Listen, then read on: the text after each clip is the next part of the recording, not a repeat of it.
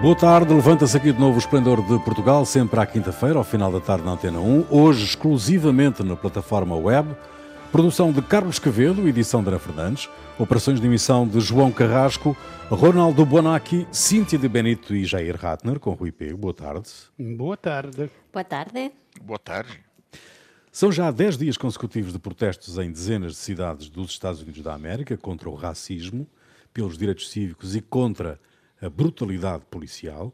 O Ministério Público agravou a acusação do agente da polícia que matou George Floyd para homicídio em segundo grau.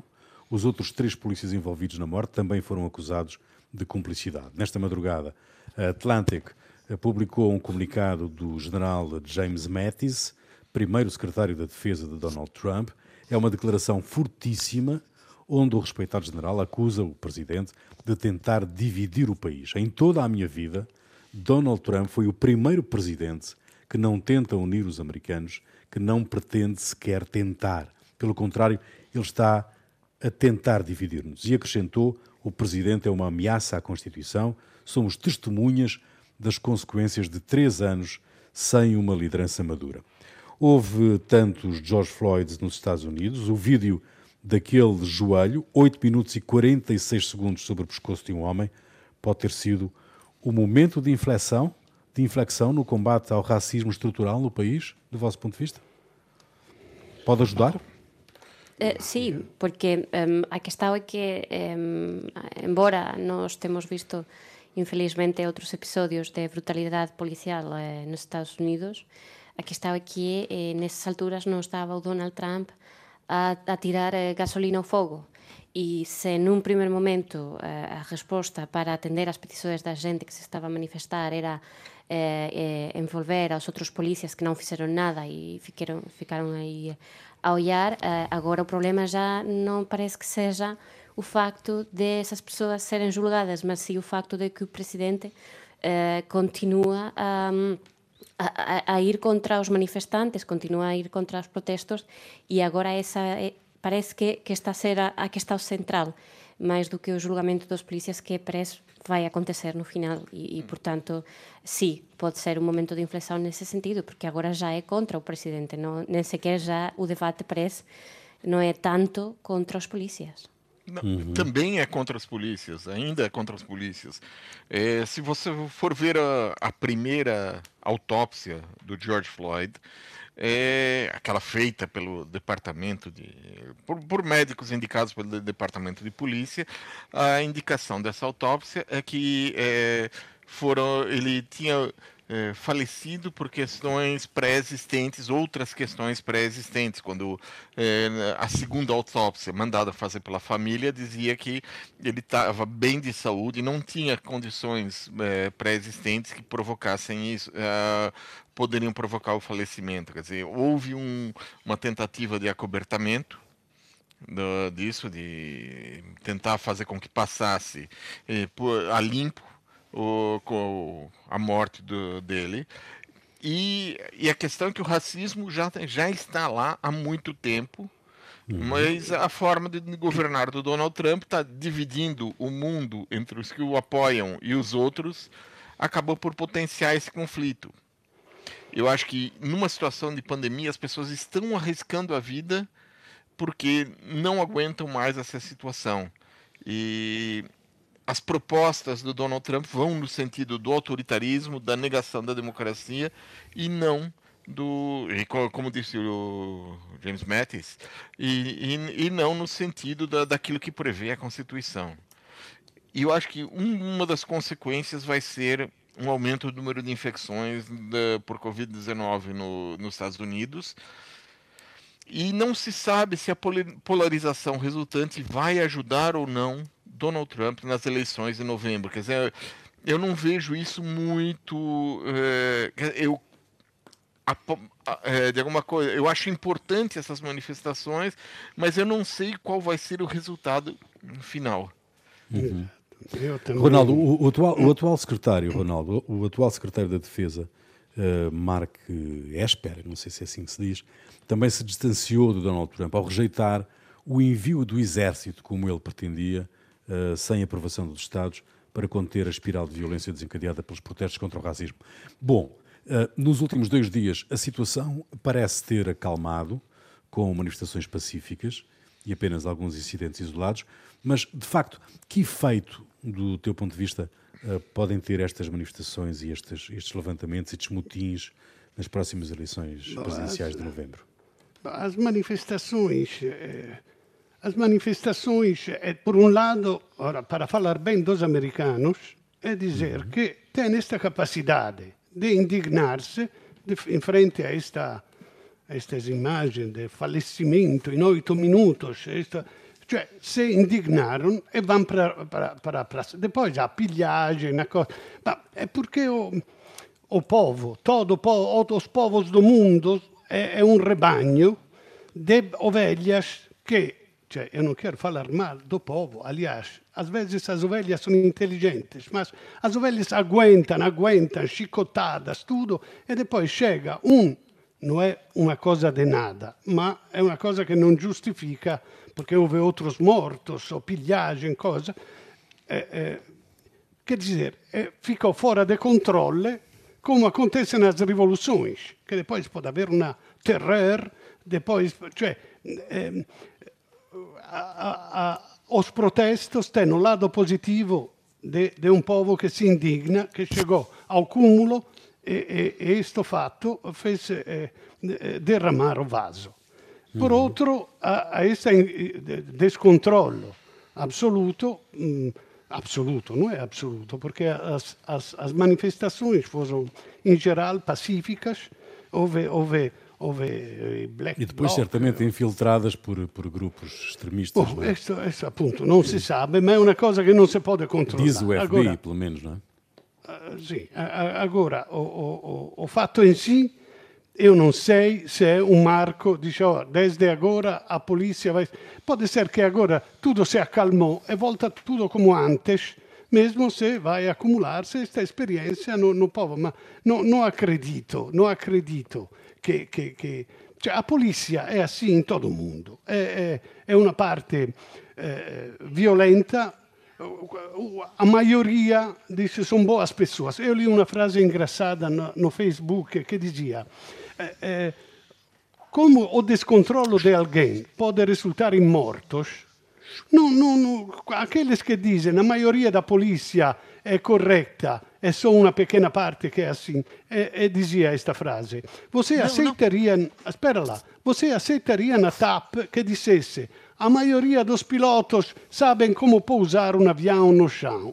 Cioè, è claro che aqueles che non sabem non podem ficar na TAP. Então, os polícias che sono violentos, che non sabem rispettare a Costituição, deve essere una selezione molto, molto accurata per tirarlo fuori. Invece se incobrano è una cosa che in America è esagerata, ma che in tutto il mondo io non vedo nada di differente con quello che aconteceu no aeroporto con i 3 polizia da SEF che matarono un ucraniano. L'unica differenza è che negli Stati Uniti fu filmato e dove... o boom dos protestos, e aqui em Lisboa se sabe que foi morto, mas não aconteceu nada. Então, que mude a polícia, eu não acredito, se não há uma vontade política dos governos de chamar os responsáveis, demitir, que tem que demitir, e fazer um curso de Constituição, de educação. Nos Estados Unidos eu vejo muito difícil, porque é muito mais difuso quando se prende alguém... Cioè, a violência faz parte da polícia dos Estados Unidos. Aqui menos, mas se usa muito a violência e da violência extrema. Jair, que impacto podem ter estas manifestações e estes levantamentos, este vandalismo, este caos que se instalou em algumas cidades americanas nas eleições de novembro? Olha, a primeira coisa é aumentou a divisão. Quer dizer, a divisão, o Donald Trump jogou na divisão, jogou no eu contra eles, quem é meu a favor de mim tem direito a tudo, inclusive não respeitar a lei, E quem é contra, bom, todos esses são... Agora eles querem indicar os antifascistas, como os antifa, como terroristas. Sim, antifa. Antifa. No Brasil, a coisa é mais ou menos semelhante. O filho do Bolsonaro diz que vai querer processar quem faz manifestações pela democracia. Certo. Certo. Faz todo sentido. Faz todo sentido, sem dúvida. Quer dizer, não se sabe, porque o Trump tem um grupo de eleitores fiel, que seria na casa dos 35%, não sabe se isso vai provocar a ruptura ou não.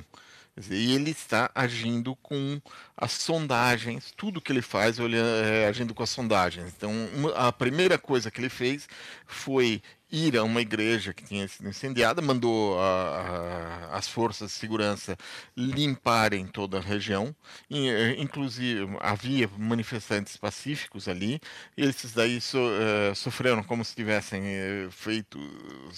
fazendo saques, foram completamente limpos. Ele apareceu lá, levantou uma Bíblia para puxar ou para agir para o eleitorado evangélico. Muitos líderes evangélicos acharam aquilo errado, mas vamos ver qual é o efeito. Não dá para saber nesse momento. É tudo muito volátil, a intenção de votos ainda, qual vai ser. Ele pode tanto conseguir se manter, conseguir recuperar intenções de voto, ou pode afundar. Isso aí são os... Cíntia, a lei e a ordem, que é a nova mensagem da campanha dele, do Trump, do Sr. Trump, do teu ponto de vista, vai fazer sentido vai capitalizar para a campanha dele ou não? Eu acho que para o seu público qualquer frase vai fazer o sentido. Ou seja, para o público dele, o perigo é quem perdeu no caminho. E eu diria que o voto afro-americano caiu. É verdade que ele tem o seu público, que já é também bastante extremista, e que ele vai continuar a votar nele. Só que o nível de choque, nós temos também de pensar que há muita gente que, ainda que acredite no slogan lei e ordem, está a ver como as forças de segurança dos Estados Unidos estão a ser utilizadas de uma forma errada. Ou seja, quando foram vistas as imagens dos militares entrando na Casa Branca, nos terrenos da Casa Branca, e assim, houve comentários de esta não é a função deles. E o facto de estar a usar as Forças Armadas de uma forma errada também pode fazer algum dano nessa população que acredita na lei e na ordem como a prioridade, e que agora está a ver que também estão a ser utilizados de uma forma muito pessoal pelo presidente dos Estados Unidos. E, portanto, eu não diria, ainda que ele tenha o seu público, isto pode vir a fazer um dano inesperado para ele. Muito bem. O racismo também deu origem... Diz, Ronaldo, diz. Eu queria dizer que ontem Paulo Portas disse que ele não teme pela democracia americana, que tem meios para... Mas, quer dizer, o Trump, como dizia Jair, sempre jogou na dividir os eu e os outros, e por um contra o outro. Agora, acho muito importante que o exército se tenha tomado distância, mas se isto não acontecer, se vai haver um confronto, não, parece que as manifestações vão abrandar, mas se houvesse um confronto, ia depender da... Os números de mortos. Se há muitos mortos, é claro que é uma guerra civil. Se os mortos são poucos, se tudo volta à normalidade, então o Trump passa para ser um homem forte que conseguiu repor a ordem com a força em um país que aprecia muito o homem forte e forte. Muito bem. O racismo também deu origem a um debate acalorado na Comissão de Assuntos Constitucionais, na discussão de um parecer sobre um projeto do Chega que extingue a Comissão para a Igualdade e contra a Discriminação Racial, a deputada do PS, Isabel Moreira, chamou racista André Ventura. O presidente da Comissão, Luís Marques Guedes, chamou a atenção para este tipo de linguagem, que pode ofender as pessoas. Há uma distinção, do vosso ponto de vista, entre o que é uma opinião e uma posição política? Não, eu acho que tem que chamar, como se diz, o boi com o seu nome. Porque não se pode dizer racista?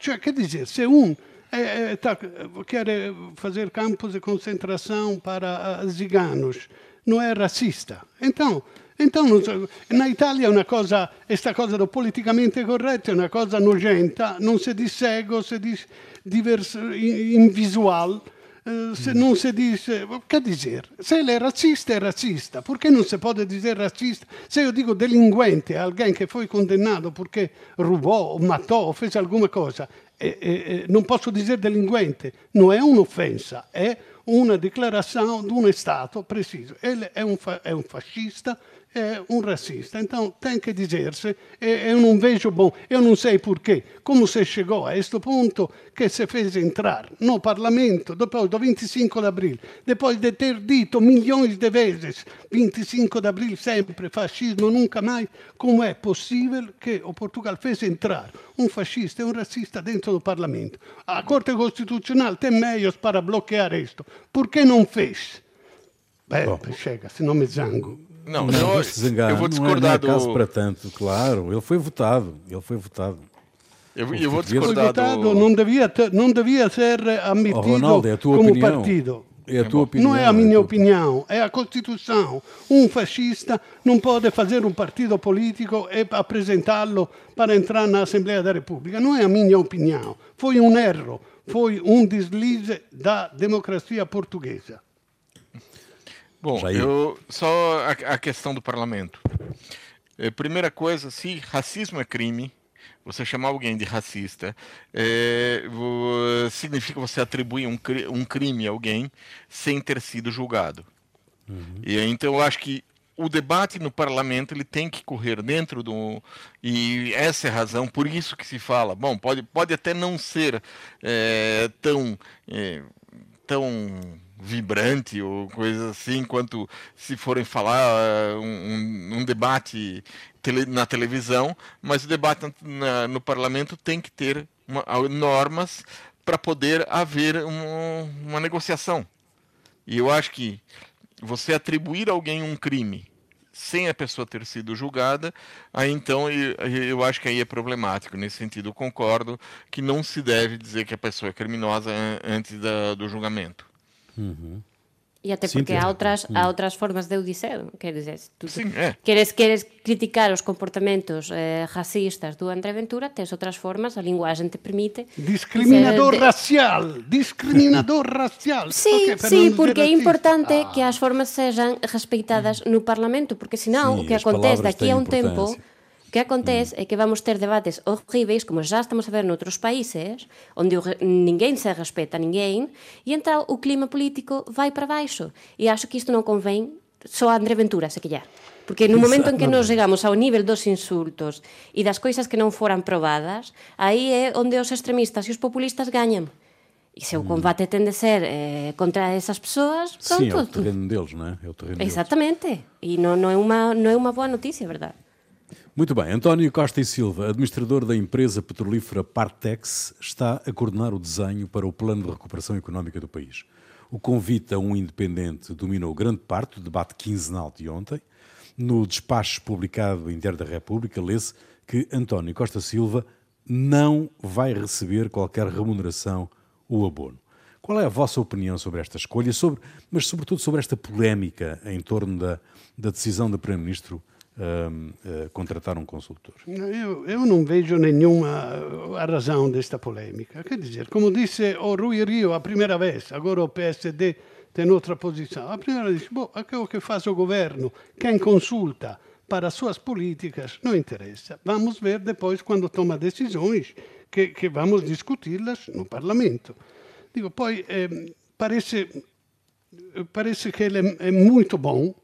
O que li, uma conversa generica, inteligente, ma todos dizem que é muito bom, eu acredito, então não acho nada mal. Se posso fazer alguma crítica, mas é só hipotética, é que, em primeiro lugar, eu teria escolhido talvez uma equipa com várias disciplinas. Da que percebi, ele é um bom gestor, é um gestor com iluminado, tem uma visão de Portugal no mundo e tal, mas quer dizer, é um gestor. Eu não queria, esta é só uma hipótese, eu estou a falar no nada, não queria que as soluções fossem só vistas com a mente de um gestor. Gostava que houvesse outras disciplinas que influenciassem a escolha do Portugal no futuro. Mas isto é tudo, e me parece muito inteligente também. E depois, não vejo depois o problema do ministro, do paraministro. Não seria nada mal, e não veria nada mal se ele fosse incluído no governo. Por que não? Você pega uma a mais, diz estamos numa situação excepcional, há uma epidemia, há um montão de dinheiro para gerir, precisamos de alguém a mais que não era previsto. Eu não vejo nenhuma razão para ter polêmica segura. Jair, o homem vai desenhar uma proposta, desenhar um projeto e entrega ao governo. O governo depois decidirá, não é? Ele teria quase que o papel de um ministro sem pasta para a área da economia. Mas eu acho que, quer dizer, eu não vejo a razão por que criou essa polêmica. Não foi o primeiro consultor que o António Costa usou durante o primeiro mandato. Não será o último, certamente.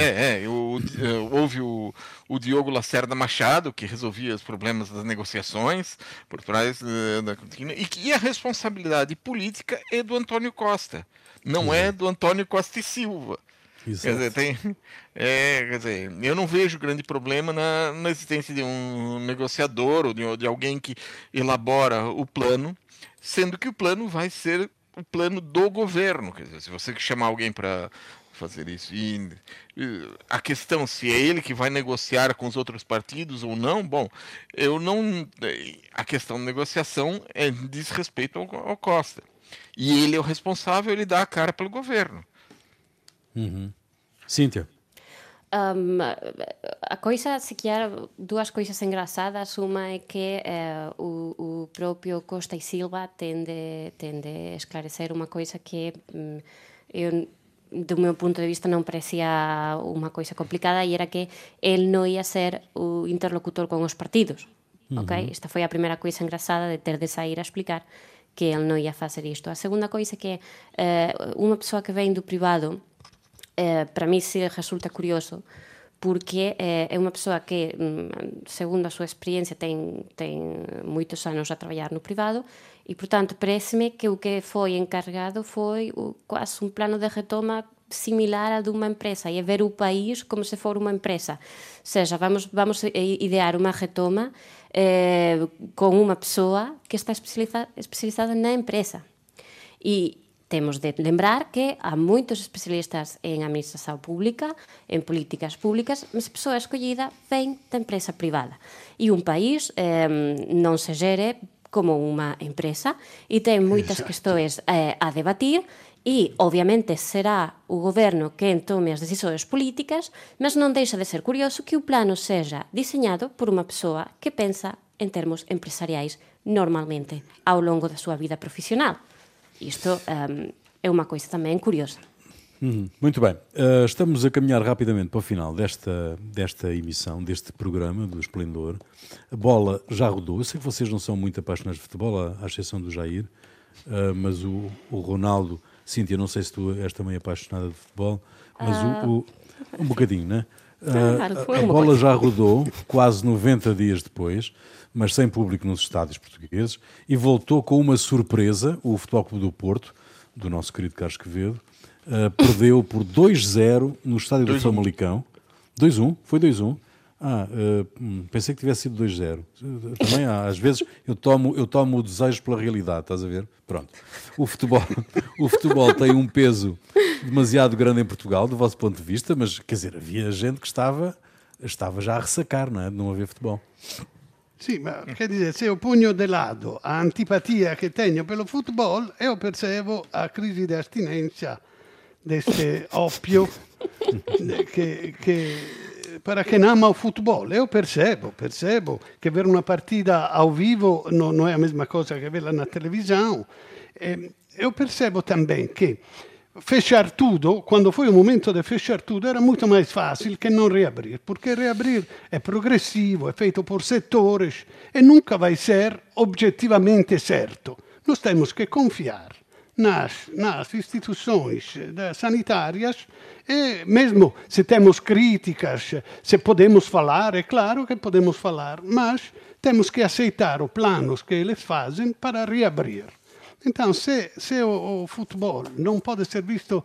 Os torcedores dizem, mas como? Se vê o campo pequeno com 2.000 pessoas, invece no campo de futebol não se pode. Eu não quero fazer o snob a dizer que o público do teatro tem um outro tipo de educação que não os torcedores de futebol. Não quero dizer isso, mas... Porque a natureza mesmo do futebol, como tu pode faz um golo, como tu pode não abraçar o vizinho ali de lado que tu não conhece? Depois do... Cioè, não é a mesma coisa que não ouvir um concerto de música clássica, onde um fica consigo mesmo. Quer dizer, e depois eu acho que esta comparação com o campo pequeno é errada, porque a parte 2.000 pessoas che vanno a ver teatro, posta in fila con distanziamento, è possibile farlo quanto 40.000 in uno stadio di football, depois di bere varia cerveja, è mais difficile. Depois, eu acho que pode ser comparado com os festivais de música e não com o teatro. Não é uma comparação certa aquela do teatro. Jair. Bom, eu acho que há uma... Eu acho que é uma situação complicada, né? Porque o futebol vai ser no país todo e a região de Lisboa tem um problema. De terça para quarta foram mais certo. De 330 casos, e ontem para hoje mais 300, cerca de 300, e praticamente todos na região de Lisboa, quer dizer, 35 mais casos fora... Mais de 93% dos nossos 93%, exato, são em Lisboa e Valdetez. Exato. Ou seja, no resto do país a epidemia está em retração. Em Lisboa, não. E isso, considerar tudo uma coisa só é complicado. Eu acho que a primeira coisa é isso. Depois tem outro dado, quer dizer, uma vez você acena a bandeira do desconfinamento... as pessoas começam a ficar incomodadas se não puderem voltar a ter a vida normal. Quer dizer, cria-se uma expectativa nas pessoas. As pessoas querem retomar a sua vida, querem sair, querem fazer aquilo que fazem normalmente, querem ir até profissionalmente, até para ganhar dinheiro normalmente, porque muita gente está sem receber. Então, é difícil gerir essas expectativas com uma possibilidade de retrocesso no caso de haver problemas. Eu não sei se isso vai dar muito certo. Espero que dê. Espero que não seja obrigado a dar um passo atrás. Cíntia. Bom, eu diria que desde o ponto de vista da abstinência já é uma boa notícia para os adeptos, porque pelo menos acaba aqui um fenómeno muito inquietante da quarentena, que era as pessoas estavam a ver jogos antigos. Ou seja, a abstinência era tal que a gente estava a ver jogos de há 20 anos atrás. E, portanto, este fenómeno acaba, ainda bem, e agora a gente consegue ver pela televisão. Não é o ideal, sim, claro, mas há muitas coisas que não estão a ser ideais e não vão ser ideais por algum tempo, porque já foi dito até o fim que sem vacina isto não volta à normalidade e, portanto... Quer dizer, eu seria mais optimista tentar ver as coisas de uma forma mais alegre, ou seja, agora temos jogos e há uma semana não tínhamos.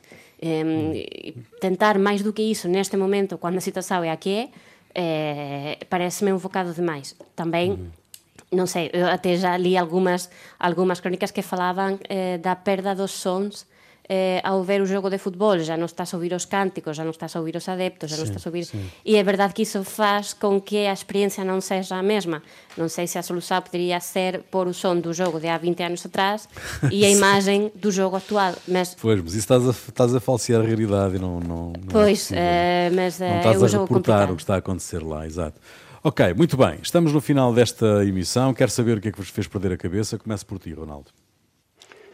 Bom, no seguimento desta briga entre Trump e Twitter, o Twitter fechou nestes dias uma conta que se chama Antifa US, que se dizia Antifa, ou seja, antifascista, porque tinha chamado a atenção, porque instigava os manifestantes a quebrar tudo e incendiar bairros elegantes de brancos. Na realidade, esta conta era gerida por um grupo de neonazistas e primatistas brancos que se chama Identity Europa. Bom, dizemos que entra esta briga de Trump com o Twitter, entra sim, porque o Trump, que está sempre à procura de um culpado que não seja ele, desde antes que fosse fechada esta conta, estava dando a culpa dos distúrbios violentos aos antifas. E queria classificarlo come gruppo terrorista, come o ISIS, no, che nel controfascismo è come o ISIS. Agora, io non mi admirava nada se si descobrisse che atrás deste neonazi estivesse a CIA, a mando de Trump, para demonstrar che os culpados são mesmo os antifascistas. Cíntia. Bom, a minha questão tem a ver precisamente com a retoma do futebol e umas declarações do treinador do Tondela, por acaso espanhol, em que ele fala e diz não entendo o futebol com as bancadas vazias. Pronto, há muitas coisas que não percebo também. Eu não percebo que, por exemplo, as 50 sombras de Grey sejam um best-seller, mas este é o mundo em que vivimos. Eu, a verdade, fazer este tipo de declarações chateia-me muito, porque estamos todos a fazer um grande esforço. Eu acho que a situação, em termos de as coisas que podemos fazer, é muito melhor do que há 2 semanas, acho que isso é evidente. E este tipo de declarações para um setor que também está a passar as suas dificuldades e pode voltar para ter algum negócio e para alegrar aos adeptos, que continuemos a buscar... estar à procura da má situação e ressaltar a má situação, acho que não é o momento. Não é o momento, pronto, já voltaram os jogos, vamos desfrutar dos jogos, quem quiser desfrutar, quem não, pronto. Mas este tipo de declarações não fazem bem nenhum, da minha opinião. Jair? Bom, o que me fez perder a cabeça essa semana foi uma manifestação política que percorreu os municípios de Santa Helena e Turilândia, no Maranhão, no Brasil, no domingo, 31 de maio. Quem organizou essa manifestação foram denominações evangélicas pentecostais e o objetivo era protestar contra o coronavírus. O discurso que marcou a noite foi de um pastor evangélico que afirmou: Jesus não quer ver ninguém mascarado. Deus não gosta de medrosos. E o ponto alto da noite foi uma queima de máscaras, no que parecia ser um auto de fé contra a ciência. Muito bem. A música é tua, Ronaldo. O que é que nos trazes? Bom, eravamo in 100.000, Adriano Celentano, 1968. É para aqueles que têm saudade de uma partida ao vivo com muitos espectadores. Esta canção fala de um derby entre Inter e Milan e durante a partida, com 100.000 espectadores, há um engate. Eravamo in 100.000, Adriano Celentano. Não é um avançado com defesa, pois não, esse engate. Bom, ok. Bom, ficamos por aqui e voltamos de hoje a 8 dias para esta nova emissão do Esplendor. Fica aí então a música de Ronaldo Bonacci e Adriano Celentano. Deixem-me contar esta história que eu nunca resisto a contar, esta história. No Festival de San Remo, um repórter português, num cacho de jornalistas, à porta do Teatro Ariston, em San Remo, diz: Adriano, una parola per Portogallo. E o Adriano parou, voltou-se para trás e disse: Tchau, Portugal. Pronto. Bom, fica aí, Adriano Celentano. Até para a semana.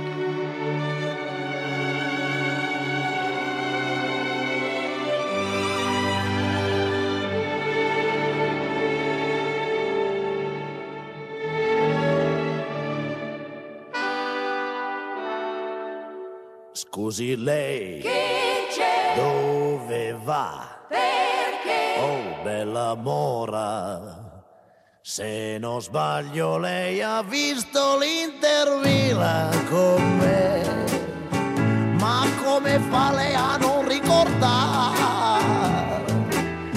Noi eravamo in 100.000 allo stadio quel dì. Io dell'I, lei del Mi, oh bella mora, da una porta all'altra le sorrisi e lei disse sì, e poi finita la partita, la vidi uscire di sfuggita con uno sul tram. Adesso lei mi deve dir chi è una partita fra noi due perché le ha segnato un gol, le ha segnato un gol diretto nella porta del mio cuore ed ho capito che c'è solo lei per me, ed ho capito che c'è solo lei per me.